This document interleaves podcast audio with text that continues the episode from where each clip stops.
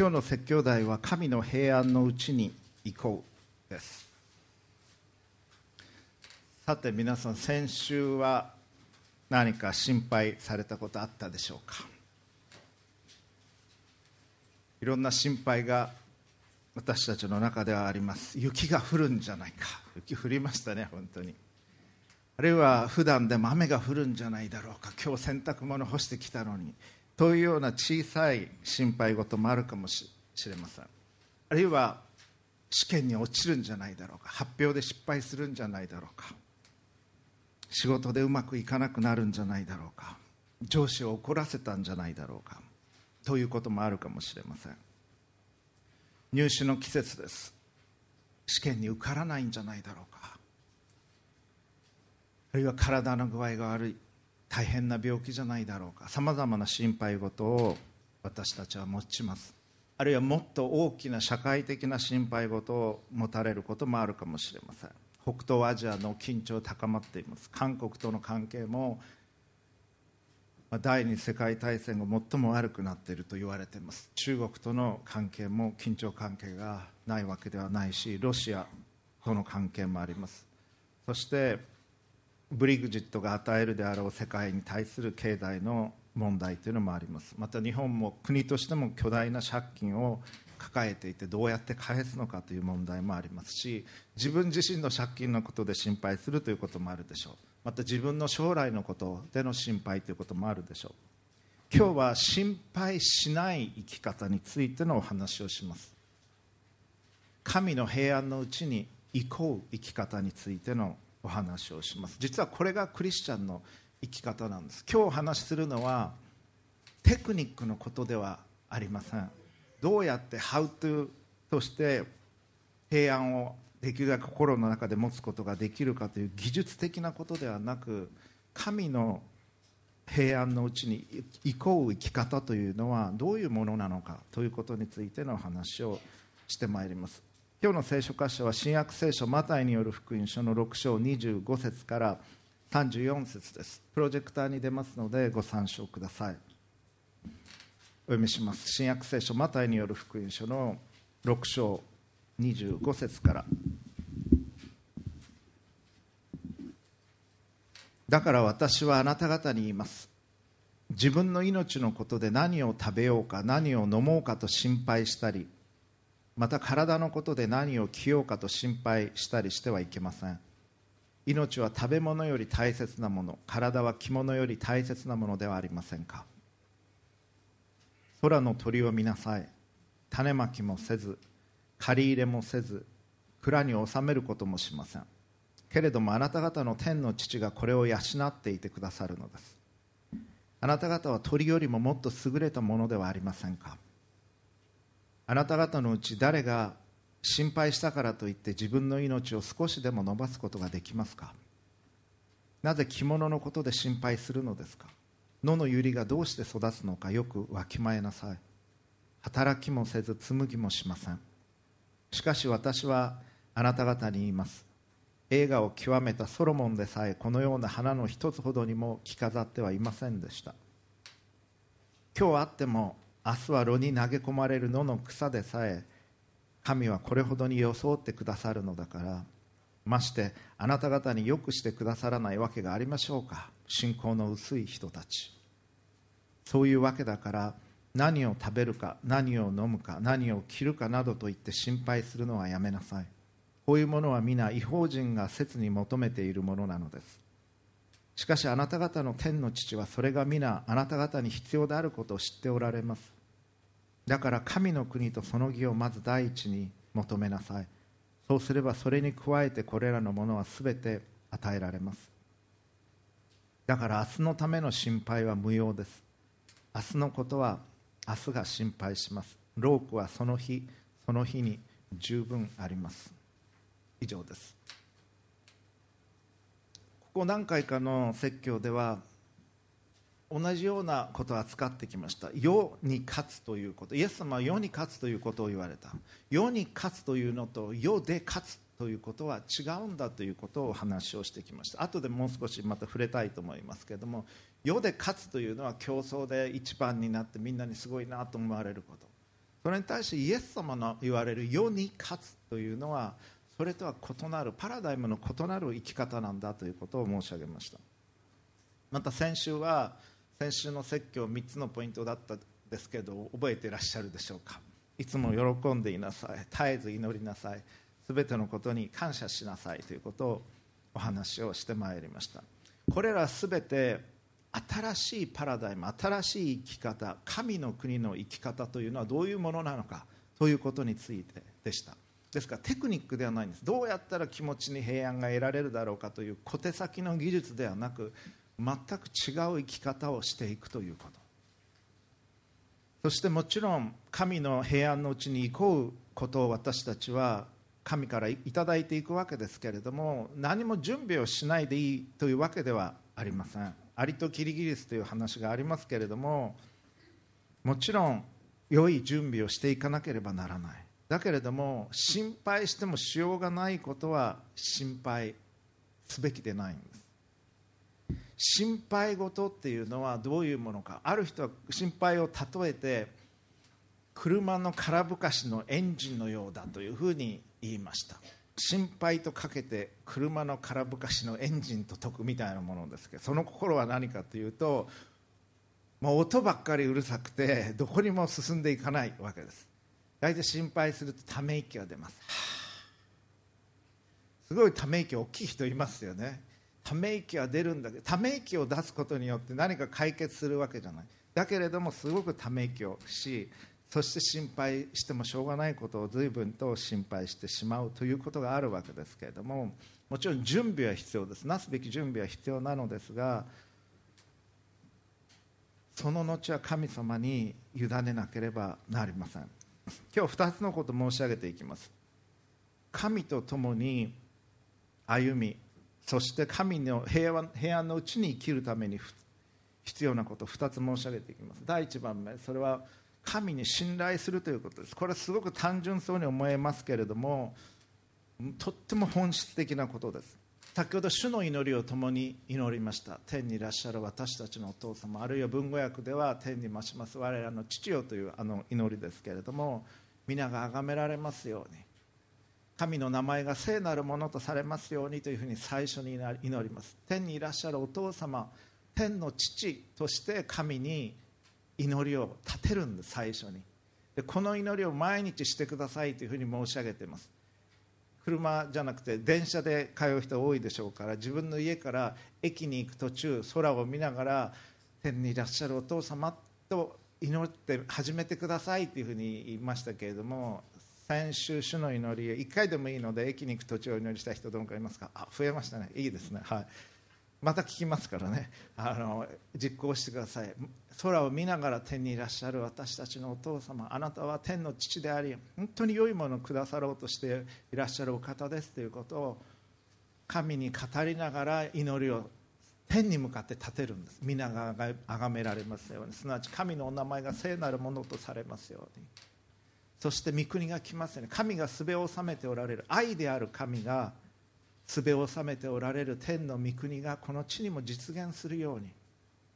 神は愛なりという言葉があります。聖書の中。それすっごく大切な言葉です。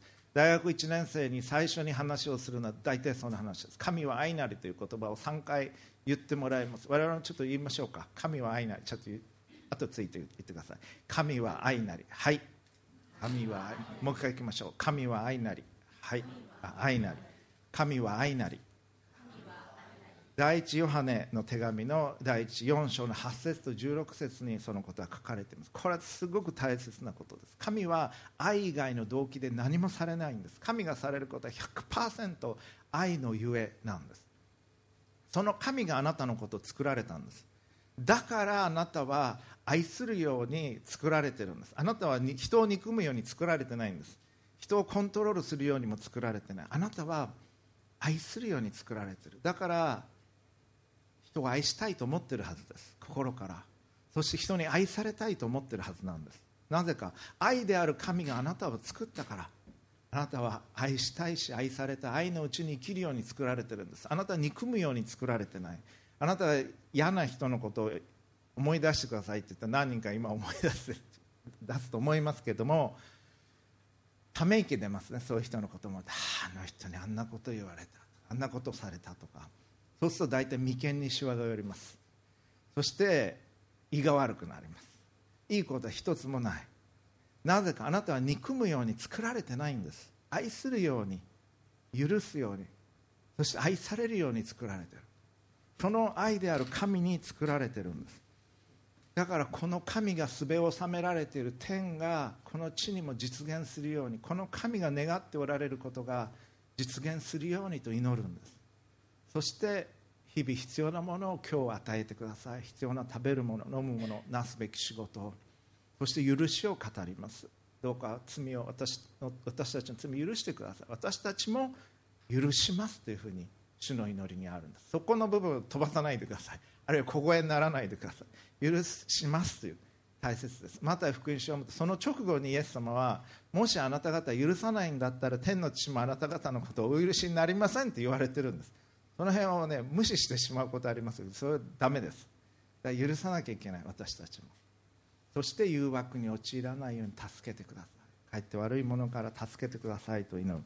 この主の祈りってすっごい大切なんです。神に信頼しこのお方に信頼するということ。愛である神に。その神の愛の中に生きるということ。神の恵みの中に生きるということ。神の光の中に今日生きさせてくださいと朝祈って一日始めていくんです。今は家から駅に行く途中までの話をしましたけど朝起きて足の裏が床につく前にあるいは畳につく前に祈るべき祈りありましたね。覚えてますか？2つ聖書の中で一番大切な教えがあります。イエス様一番大切な戒めなんですかっていうふうに聞かれてイエス様は教えられた。私のキリスト教概論で一番最初の問題がそれです。この問題に答えられなかったらあとは採点しませんというふうに書いてあります。そして再履修ですというふうに書いてある。1学期間15回の授業を受けてこれが分からなかったらもう1週です。一番大切な戒めなんですかはい神を愛することですね。心を尽くし精神を尽くし思いを尽くしてあなたの神である。主を愛するというそれが一番大切なこと。そして2番目に大切なことははい自分を愛するように隣人を愛するというこれが一番大切。だだから朝起きて足の裏が床につく前に神様に神様今日あなたの愛をいっぱい浴びてあなたを愛することができますように。そして自分を愛するように隣人を愛する人になりますように。と祈ってから足の裏を床につける。これ先週1回でもやった人どのかいますか？はい。いいですね。また聞きますからね。朝起きてお布団から出る前にベッドから出る前にこのことを祈ってください。そして一日を始めていっていただきたいと思います。神に信頼をし神の愛のうちに生きるということが一番大切なんです。それがなかったらクリスチャンライフというのはすごく惨めなものだと思います。一方的にあれしなきゃいけないこれしなきゃいけないとか。神様そういうことを求めておられないんです。神は我々が神の愛を本当に知りその豊かな愛のうちに生きてほしいと願っておられるんです。どれだけ私があなたを愛しているか知ってほしいその愛のうちにいなさいと神は願われるんです。その時に心配は減ってきます。先ほどお読みしたマタイ福音書6章の25節から34節の間だけで心配という言葉がなんと7回も出てくるんです。ちょっと聞いててくださいね。ささっと読みます。マタイ6の25だから私はこれイエス様が言われてるんです。私はあなた方に言います。自分の命のことで何を食べようか何を飲もうかと心配したりまた体のことで何を着ようかと心配したりしてはいけません。これはメニューがいっぱいある中でとんかつにしようかおそばにしようかということじゃなくて食べ物がない中で今から2000年も前ですか。ら食べ物がない中でどうやって食べていくことができるだろうか。服がない中で着るものがあるだろうか。という心配です。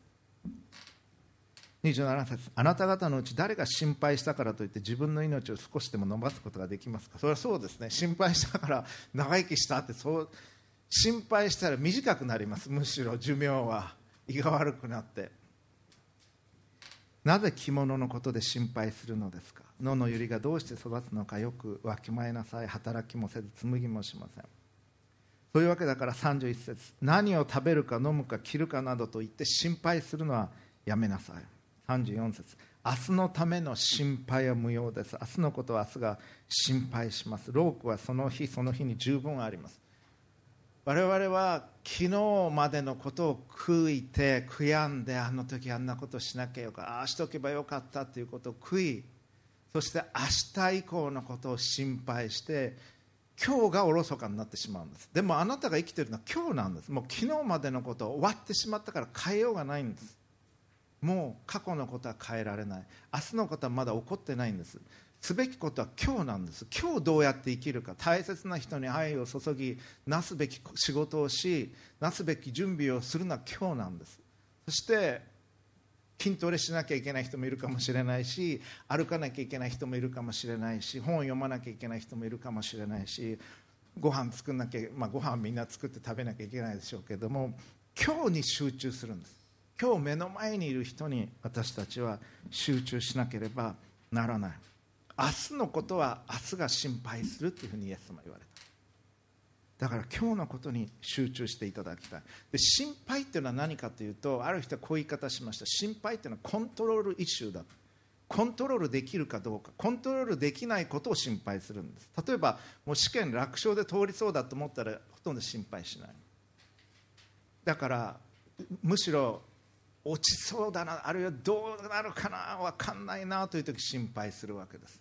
雨が降るだろうか洗濯物乾いたままいけるだろうか心配するわけ。だって自分でコントロールできないことですから。大好きな人に告白して振られるだろうかついてもらえるだろうこれも分からないから心配するわけです。自分でコントロールできないことっていうのはたくさんあります。でそのことを心配する。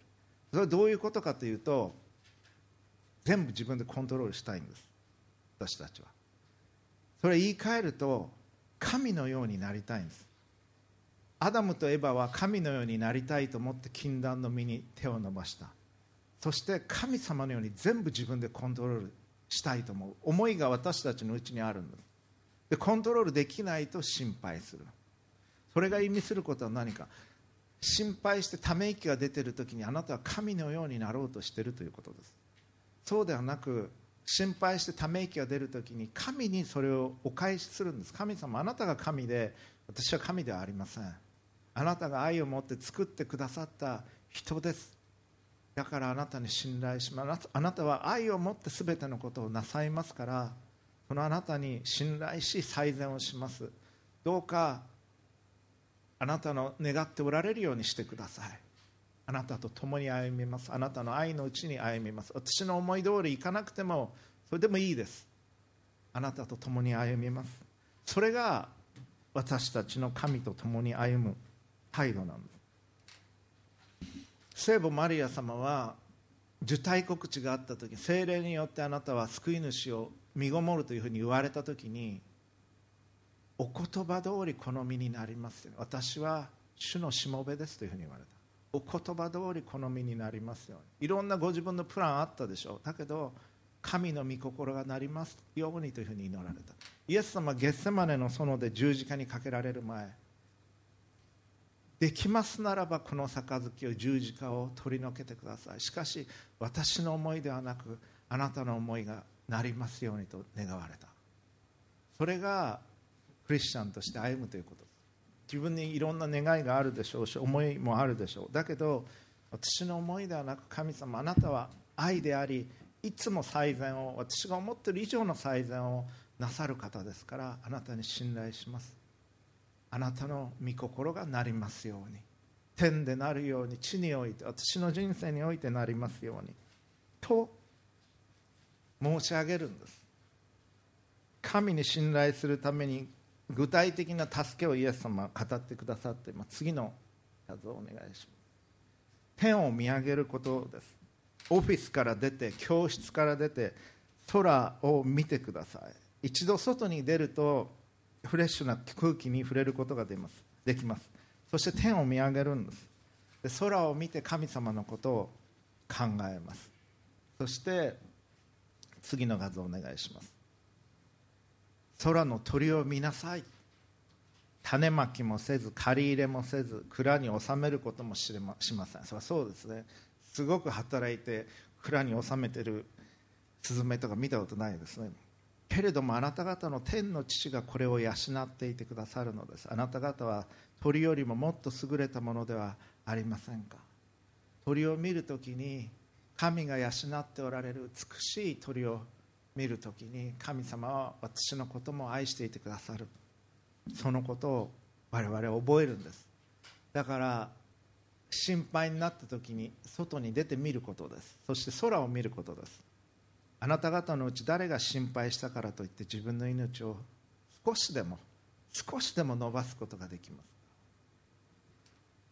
また手を見上げるだけじゃなくて次の画像お願いします。地を見ます。野の百合を見なさいというふうに言われた。野の花の画像をここに出しておきました。もう着る服がない。どうやって生きていこうかと思う時に花を見てください。働きもせず紡ぎもしないのに神が装っていてくださる。映画を極めたソロモン王でさえこのような花の一つほどにも着飾ってはいませんでした。明日は炉に投げ込まれる花でさえ神はこんなに装っていてくださる。ましてあなた方によくしてくださらないわけがありましょうか。神の愛を思い起こすんです。野の花を見るとき。空の鳥を見るとき美しい夕焼けを見るときに神は空を通しても雲を通しても私たちに語りかけられることあると思います。美しい空。神が見せてくださって私が初めてクリスチャンになって神を信じた時に高校3年生の時ですけれどもそう神のことを信じて空を見た時に初めて空に意味を感じました。こんなに美しい空を神様は見せてくださってる。神はアーティストです。あえて言うならば。神は美しい自然を作られ一日一日6日間かけて天地創造されました。そして一日一日非常にとても良かったと言われた。一日一日神は宇宙を作られ良かったと言われた。そして6日間かけて完成させて行かれました。神は美しい世界を作られたんです。それは罪によって傷つき壊れてしまってますが今なお美しい。あの美しい夕焼けを神は見せてくださってそれは私たちに見せてくださってるんです。もう一瞬一瞬変わっていきます空は。その空を見るときに神様本当に美しいです。ありがとうございます。あなたが見せてくださっているその美しい空を感謝しますと神に申し上げていただきたい。神は語りかけられるんです。日の光を通し自然を通し雲を通し夕焼けを通し月の光を通し私たちに語りかけられます。その神の心を感じ取っていただきたいんです。神はさまざまなものを通して我々に語りかけてくださるルカ福音書では同じようなことが書かれている箇所があります。あなた方のうち誰が12章25節ですが心配したからといって自分の命を少しでも伸ばすことができますか？こんな小さなことさえできないでと言われるんです。イエス様命を伸ばすこと。こんな小さなことさえできないでなぜ他のことまで心配するのですか？というふうに言われる。まあイエス様にとっては死者を復活させることもなさいましたしできるわけです。だけど我々は命を伸ばすこともできない。だけど他のことをいろいろ心配する。こんな小さなことさえできないでなぜ他のことまで心配するのですか？これはイエス様の言葉ですね。命そしてまたお金のことも心配します。お金よりも命の方がよっぽど大切です。でこの直前の箇所に神にも使えまた富お金ですね。マモンにも使えることはできませんということを言われています。我々にとって一番大切なのは結局何なのかというのを神は聞いておられるわけです。本当にあなたは神と共に生きることを願っていますかということを聞かれている。そしてそれが神の国のパラダイムに生きるということ。2番目のポイントに行きましょう。そして2番目に神の平安のうちに生きるためには神が見ておられるように世を見るということです。神が見ておられるように世を見るということ。次。ありがとうございます。あなたは神にとってすごく大切な存在なんだということを知らなければなりません。自分のセルフイメージが低い人というのはいます。なぜ自分はあの人みたいじゃないのか？なぜあの人みたいに美人じゃないのか？ハンサムじゃないのか？背が高くないのか？走るのが速くないのか？あの人は合格したのにあの人は就職できたのにあの人は結婚できたのになんで私はこうなんだろうと思ってしまうことがあるかもしれません。そして心がねじれてしまって冷たくなってしまって私なんてどうでもいいんだ。私なんて価値がないというふうに思ってしまうことがあるでしょう。でそれはもう大間違いです。大間違いです。神の目にあなたは本当に高価で尊い存在なんです。社会が評価するのは能力です。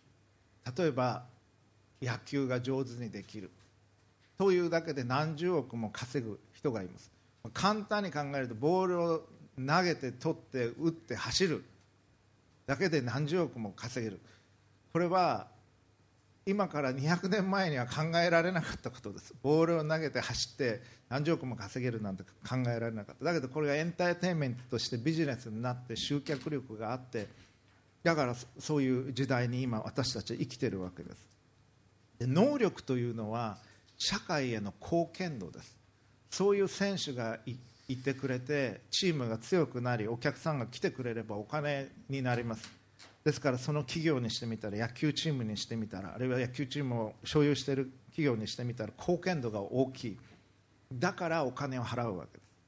社会というのは能力に対してお金を払います。例えばパソコンのプログラミングができるだとか経理ができるだとか他の人がなかなかできないようなことができる人にはより高い。給与を支払います。営業が得意でお金を生み出す人に対してもあるいは管理能力があるエグゼクティブに対してもあるいはエンターテイナーにしても野球が上手な選手にしてもマラソンマラソンはあんま稼げないかもしれませんけど歌を上手に歌える人に対してもお金を払います。それは社会に対する貢献度があるからお金を払うわけです。社会に対する貢献度が低ければお金は払わない。どんなに優秀な人であってもそれは有名な画家がその生前にはほとんど評価しばしばされなかったことにも表れているでしょう。ゴッホの絵は今でこそ何十億も値段ついてますけれども生前はそれほど売れなかったというのはよく知られている話です。その当時の人たちが社会への貢献度が少ないと思ったらお金にはならない。だけど親がその子を見る目というのは全く違った価値観です。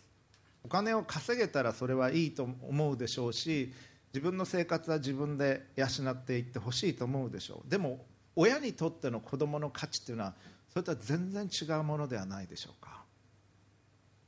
あなたのお父さんやお母さんはあなたがいくら稼ぐかであなたのことを見てこられたのではないでしょう。子供がちっちゃい頃にこの子いくら稼ぐようになるかなと思わないでしょう。元気でいてほしい。いい子に育ってほしい。優しい子に育ってほしい。ちゃんとしたしっかりした子に育ってほしい。そう思ってきたんじゃないでしょう。社会への貢献度と親が見る見方というのは違うんです。それがパラダイムが違うということです。神があなたを見てどれだけ稼ぐかっていうのはほとんど気にしておられない。イエス様のことを考えてみてください。イエス様はどれだけ稼ぎました？イエス様は生涯を通し貧しい生き方をされました。育ての親であるヨセフ様は早くして亡くなられたというふうに言われています。マリア様はイエス様亡くなられた後も生きておられました。イエス様のことを育ててこられました。その愛を受け御父からのご指導を受け愛を受けイエス様は救い主としてお生まれになったイエス様は救い主となっていくように育てられ救い主となっていかれ十字架でその技を成し遂げられて行かれた。人々に愛を示され真理を示され病を癒し真実を癒し神のもとへ人々を招き入れしかし捕らえられ十字架にかけられ鞭で打たれ茨の冠を着せられ十字架で殺された。それがイエス様の生涯でした。これは世で勝つ生き方ではありませんでした。世で勝つ生き方っていうのは何か？トップに立つ生き方です。人々にすごいと思わせるようなのが世で勝つ生き方です。優秀でいい学校に行ってお金持ちになり会社をいくつも経営し政治にも影響力がある。人を動かせる人。セレブや有名人に知り合いが多くて影響力を持っている人がおそらく世で勝ってきた人でしょう。でも聖書は世で勝ちなさいとは言ってないんです。世に勝ちなさいと言ってる。それがイエス様の生き方でした。神であるお方が人として来られた。しかも馬小屋にお生まれになった。神が人として来られた時に貧しき馬小屋に生まれ今申し上げたような歩みをしてこられた。これが天の御国の生き方なんですそれが世に勝つ生き方なんですそれが善をもって悪に打ち勝つ生き方です。何か悪いことされた時に相手に謝らせること。それは世で勝つ生き方です。お前が悪いんだからごめんなさいと言え。謝れというのが世で勝とうとする生き方です。イエス様はそういうことされなかった。イエス様は人を許されたんです。ペテロが3度イエス様のことを知らないと言った時にそんな人を知るもんかと言った時呪いをかけて誓ったと言った時イエス様が捕らえられて裁判にかけられていく時にペテロは放っておけなかったんでしょう。その大祭司カヤパのとこまで行くんです。そして炭火に当たっていいた。でその時にあ言葉の鉛で分かる。あなたはイエスと共にいたでしょうって言われた時いやそんな人知らないって3回も言った。そしてイエス様にそれ言われたんです。鶏が鳴くまでに明日の朝あなたは私を3度知らないと言います。でそのペテロに対してイエス様はどう語りかけられたか皆さん覚えてますか？復活されたイエス様ヨハネ21章を読むとペテロは弟子たちのリーダーだと自分で思っていました。だけどそんなことになってしまってもうしょうがない。食べていかなきゃいけない。漁に出ます。だけど魚が全然取れない。他の弟子たちも手伝ってくれたけど魚が全然取れない。明け方イエス様は岸辺に立たれました。ガリラヤ湖の。そして弟子たちのために朝食を用意しました。パンを用意し炭火で魚を焼いて待っておられた。その炭火というのはペテロが炭火に当たりながらイエス様のことを知らないと言った。その同じ炭火です。もしあなたがイエス様だったらペテロに知らないって言ったよね。私のこと。って言うかもしれません。悪いと思ってる。反省した。って言うかもしれません。ごめんなさいぐらい言ったらって思うかもしれません。でもイエス様があの時言われたのはあなたは私を愛しますか？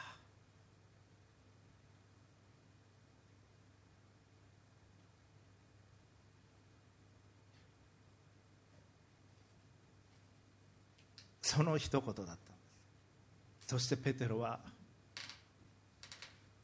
ペテロはイエス様のことを愛してないわけじゃなかった。だけど保身のゆえだったんでしょう。そんな人知らないって言ってしまった。私があなたを愛することあなたご存知です。そう答えます。イエス様もう一度ペテロに聞きます。あなたは私を愛しますか？私があなたを愛することあなたはご存知です。私の子羊を飼いなさいとイエス様言われた。他の人たちを養いなさいというふうに言われた。そしてイエス様3度聞かれました。あなたは私を愛しますか？ペテロが3度イエス様のことを知らないって言ったからでしょう。イエス様はペテロを許されたんです。そしてその罪をも担われた。神はそういう方なんです。天の方が天の御国の生き方。というのはそういうものなんです。世に勝つ生き方ではない。失礼。世で勝つ生き方ではない。世に勝つ生き方なんです。善をもって悪に打ち勝つ生き方。人を許す生き方。人を愛す生き方。それが天の御国での生き方なんです。それをイエス様は示してくださった。だから自分を愛するより臨時を愛しなさいと言われた。だからあなたの敵を愛しなさいというふうに言われたその生き方をされたんですイエス様。十字架にかかって自分を十字架にかけ罵る者たちをイエス様愛しておられました。言い換えるならば愛する者たちによって十字架にかけられたんです。そして愛し抜かれてご自分の命を御父に捧げられた。救い主として愛し尽くされたんです。それが神の御国の生き方であるということを示された。それが世に勝つ生き方なんです。その神と共に生きようとするときにそのような生き方をしようとするときに神の恵みのうちに神の平安のうちにあなたは行こうことができるようになり始めていきます。イエス様言われました。悲しむ者は幸いです。その人たちは慰められるから。これは新しい生き方なんです。神と共にある。神は悲しんでいる人と一番共におられます。神は成功してうまくいって順風満帆な人よりも本当に辛くて悲しくてどうしようもないと思われる方の最も近くにおられます。神は美しく咲き誇る高価な花よりも誰にも見られなくて脳にひっそりと一生懸命咲いている花に目を留められる。そういうお方です。それが天の御国の価値観なんです。そういう生き方をクリスチャンはするように召されてるんです。そして神は全ての人を救おうとされています全ての人がその愛を知ることができるようにと願っておられます。あなたが神の愛のうちに恵みのうちに光のうちに清さのうちに今日生きることです。明日のことを思い煩わず昨日までのことを思い煩わず今日の日を神の愛のうちに生きることなんです。そしてその神の愛のうちに人々をお招きすることです。それが神が喜ばれること。それが神の国とその義を第一にするということです。いつも喜び絶えず祈り全てのことに感謝をしていただきたい。絶えず祈るっていうのは今風に言うと w i f i で24時間つながっているようなものです。メールが入るたびに連絡来る人いますね。ピーンってなる人いると思います。同じように24時間神につながっているんです。絶えず祈る。絶えず神のことを意識し神の恵みと愛のうちにいつもいられるように意識し語りかけ続けるということ。そしていつも喜んでいる。全てのことに感謝をするということ。神に信頼してるから神の愛に信頼してるから全部は分からなくても信頼する。感謝をする。思い自分の願い通りでなくても感謝を捧げるということ。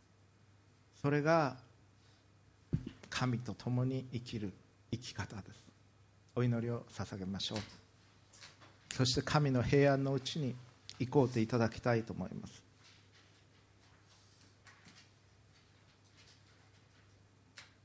イエス様教えられました。心の貧しい者は幸いです。天の御国はその人たちのものだから。悲しむ者は幸いです。その人たちは慰められるから。柔和な者は幸いです。その人たちは地を受け継ぐから。義に植え乾く者は幸いです。その人たちは満ち足りるから。憐れみ深いものは幸いです。その人たちは憐れみを受けるから。心の清いものは幸いです。その人たちは神を見るから。平和を作るものは幸いです。その人たちは神の子供と呼ばれるから義のために迫害されているものは幸いです。天の御国はその人たちのものだから。私のために人々があなた方を罵り迫害しありもしないことで悪行を浴びせる時あなた方は幸いです。喜びなさい。喜び踊りなさい。天ではあなた方の報いは大きいからあなた方より前にいた預言者たちを人々はそのように迫害したのです。あなた方は地の塩です。もし塩が塩気をなくしたら何によって塩気をつけるのでしょう。もう何の役にも立たず外に投げ捨てられ人々に踏みつけられるだけです。あなた方は世界の光です。山の上にある町は隠れることができません。また明かりをつけてそれをマスの下に置くものはありません。食台の上に置きます。そうすれば家にいる人々全部を照らします。このようにあなた方の光を人々の前で輝かせ人々があなた方の良い行いを見て天におられるあなた方の父を崇めるようにしなさい。父なる神様尊いお名前をあがめます。イエス様はあなたのことを私たちに見せてくださいました。あなたがいかに愛に満ちたお方であるかをいかに真実に満ちたお方であるかをいかに恵みに満ちたある満ちたお方であるかを見せてくださいました。あなたと共におらせてください。あなたの愛のうちにおらせてください。あなたの光と恵みと清さのうちにおらせてください。あなたの御心がなることを心から願います。あなたに信頼をいたします。あなたの愛のうちに憩わせてください。そしてあなたをお愛ししあなたが愛しておられる隣人を愛することができますように助けてください。この新しい週どうか豊かな祝福をお注ぎください。あなたと共にこの週を歩ませてください。救い主主イエス・キリストのお名前によって祈ります。アーメン。どうかご自分の言葉で今あなたの祈りを聞いておられる神様に直接お祈りください。